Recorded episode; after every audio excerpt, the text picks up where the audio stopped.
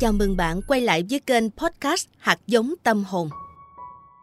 Hôm nay, kênh Sách hay Podcast xin giới thiệu đến quý thính giả phần tóm tắt cuốn sách Sức mạnh của hiện tại The Power of Now của một nhà tâm linh nổi tiếng Eckhart Tolle. Sức mạnh của hiện tại The Power of Now là tác phẩm nổi tiếng thế giới được thời báo New York Times bình chọn là cuốn sách hay và bán chạy nhất, một cuốn sách thiết thực và hữu ích cho cuộc sống tinh thần của mọi người trong thời đại mới. Chân lý mà bậc thầy về tâm linh Eckhart Tolle truyền tải trong tác phẩm đặc biệt này chính là phân tích được nỗi đau khổ tinh thần của con người xảy ra triền miên khi luôn chìm đắm vào quá khứ và không nhận thức được giá trị và sức mạnh của hiện tại. Khi tập trung vào hiện tại, bạn sẽ vượt lên tất cả những suy nghĩ tiêu cực, tìm được bản ngã của mình và tinh thần của bạn sẽ thanh thản hơn rất nhiều. Quyển sách Sức mạnh của hiện tại thực sự là một chất xúc tác cho những ai đã sẵn lòng muốn chuyển hóa nội tâm. Nguồn gốc của khổ đau đến từ đâu? Làm thế nào để chuyển hóa khổ đau thành hạnh phúc? Bí mật của hạnh phúc thực sự là gì? Hãy cùng chiêm nghiệm và tìm câu trả lời trong sức mạnh của hiện tại. Quyển sách sẽ giúp bạn tìm thấy đáp án cho những câu hỏi trên. Cuốn sách Sức mạnh của hiện tại được trình bày theo dạng hỏi đáp dựa trên việc trả lời các câu hỏi của rất nhiều người trong những khóa hội thảo, những lớp thiền và trong các buổi tham vấn riêng. Qua đó, tác giả sẽ giúp bạn nhận ra những sai lầm vốn có trong nội tâm của mỗi người để từ đó hướng dẫn cách thức giải thoát con người mình, đi vào một trạng thái tỉnh thức và duy trì trạng thái ấy trong đời sống hàng ngày. Con người thường hay chạy theo những cảm giác sợ hãi, buồn bã, lo lắng một cách không có chủ đích. Và vì ta chạy theo chúng nên dễ bị chúng điều khiển. Chúng ta thường không nhận ra được điều này bởi mọi người ai cũng đều mắc phải chứng bệnh này, và nó được xem như là một điều rất bình thường. Chứng suy nghĩ lung tung, ồn ào, náo nhiệt này ở trong đầu của chúng ta đã cản ngăn ta tìm ra được một chiều không gian yên tĩnh ở bên trong. Những suy nghĩ miên man như thế thường tạo nên một ảo tưởng của trí năng về sự có mặt của một cái tôi tách biệt hoàn toàn với thế giới xung quanh cái tôi giả tạo đó, cảm thấy thường trực bị bủa văng bởi những cảm giác bất an, sợ hãi và khổ đau.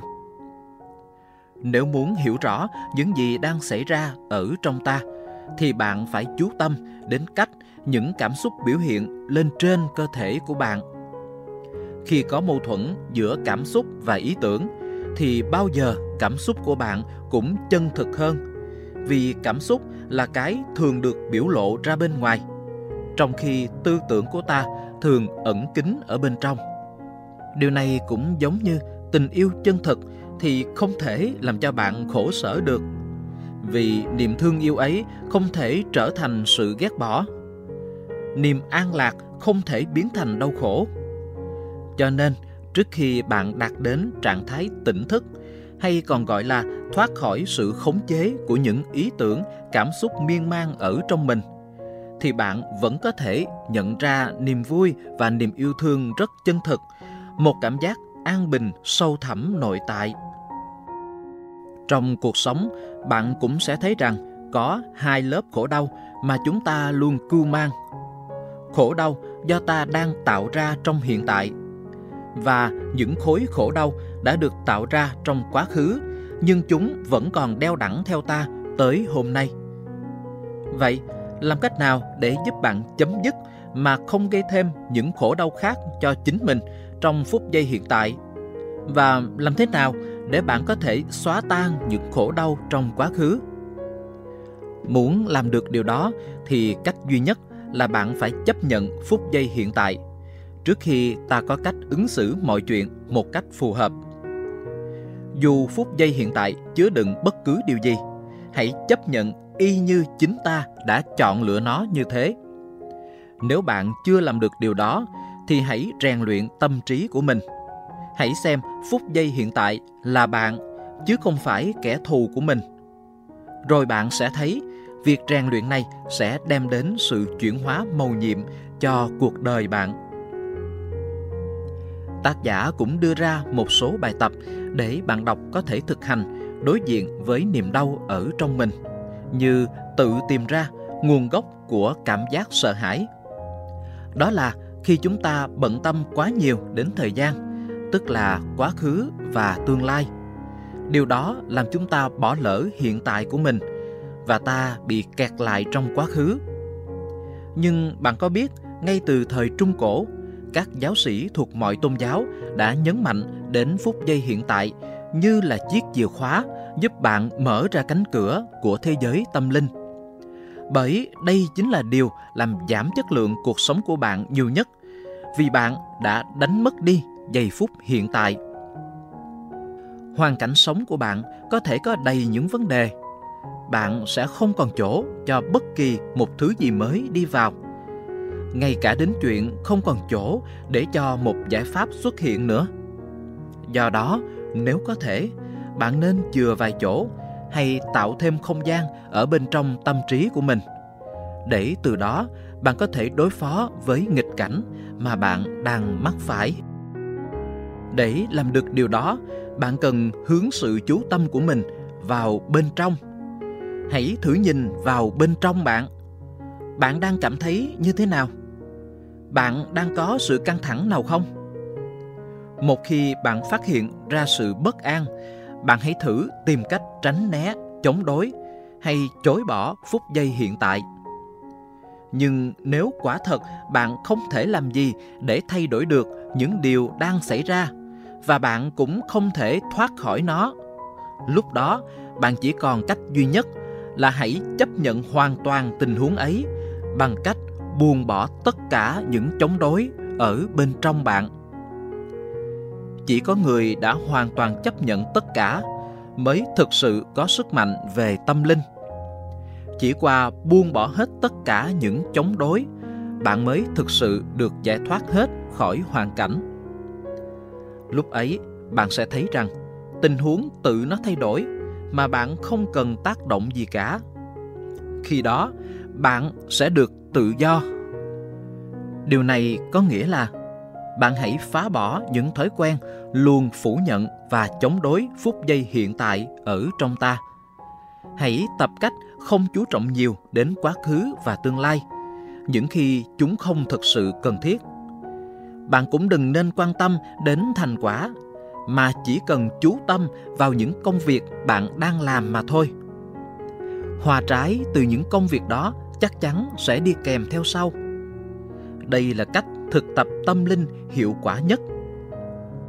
Khi nỗ lực chạy trốn phút giây hiện tại ở trong bạn chấm dứt, niềm vui ung dung tự tại sẽ len vào tất cả mọi chuyện bạn làm.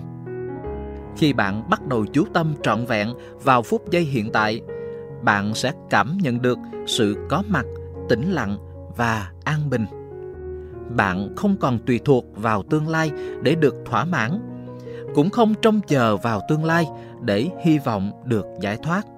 Vì thế, thành công hay thất bại đều không đủ sức lay chuyển trạng thái an nhiên, tự tại ở trong bạn. Bạn đã khám phá ra được đời sống đích thực của bạn, nằm bên dưới những hoàn cảnh sống của bạn. Trong cuốn sách này, tác giả cũng nhắc đến sự trông chờ một trạng thái của lý trí khi bạn chỉ muốn nghĩ tương lai, không muốn hiện tại. Tức là bạn chỉ muốn những gì bạn đang không có. Điều này có nghĩa là dù bạn trông chờ theo kiểu gì đi nữa, thì bạn cũng đang tạo ra sự xung đột ở trong đầu bạn. Trong một cuộc hành trình, nếu biết mình sẽ đi đâu hoặc ít ra biết được sẽ đi hướng nào là một điều rất hữu ích. Nhưng đừng quên, điều thực nhất cuối cùng về cuộc hành trình của đời bạn, chính là những gì bạn đang làm trong phút giây này. Tất cả chỉ có vậy thôi. Và việc tập trung vào hiện tại cũng đem lại những lợi ích khác về mặt thể chất, như là làm chậm lại đáng kể quá trình lão hóa của cơ thể, gia tăng hệ thống miễn nhiễm và hệ miễn nhiễm tâm linh của bạn cũng được tăng cường theo. Điều này sẽ bảo vệ cho bạn khỏi rơi vào ảnh hưởng tiêu cực của các trường năng lượng cảm xúc tiêu cực của người khác. Đồng thời, tác giả cũng có những hướng dẫn cụ thể để giúp bạn tập trung trí năng của bản thân một cách sáng tạo bằng phương pháp thiền. Tóm lại, đây là một trong những cuốn sách tâm linh đáng đọc trong vô vàng cuốn sách diễn đạt về sự an trú trong hiện tại và sự quy phục. Nếu bạn quan tâm đến tác giả Eckhart Tolle, thì bạn cũng có thể tìm hiểu thêm những cuốn sách khác của ông mà First News đã phát hành.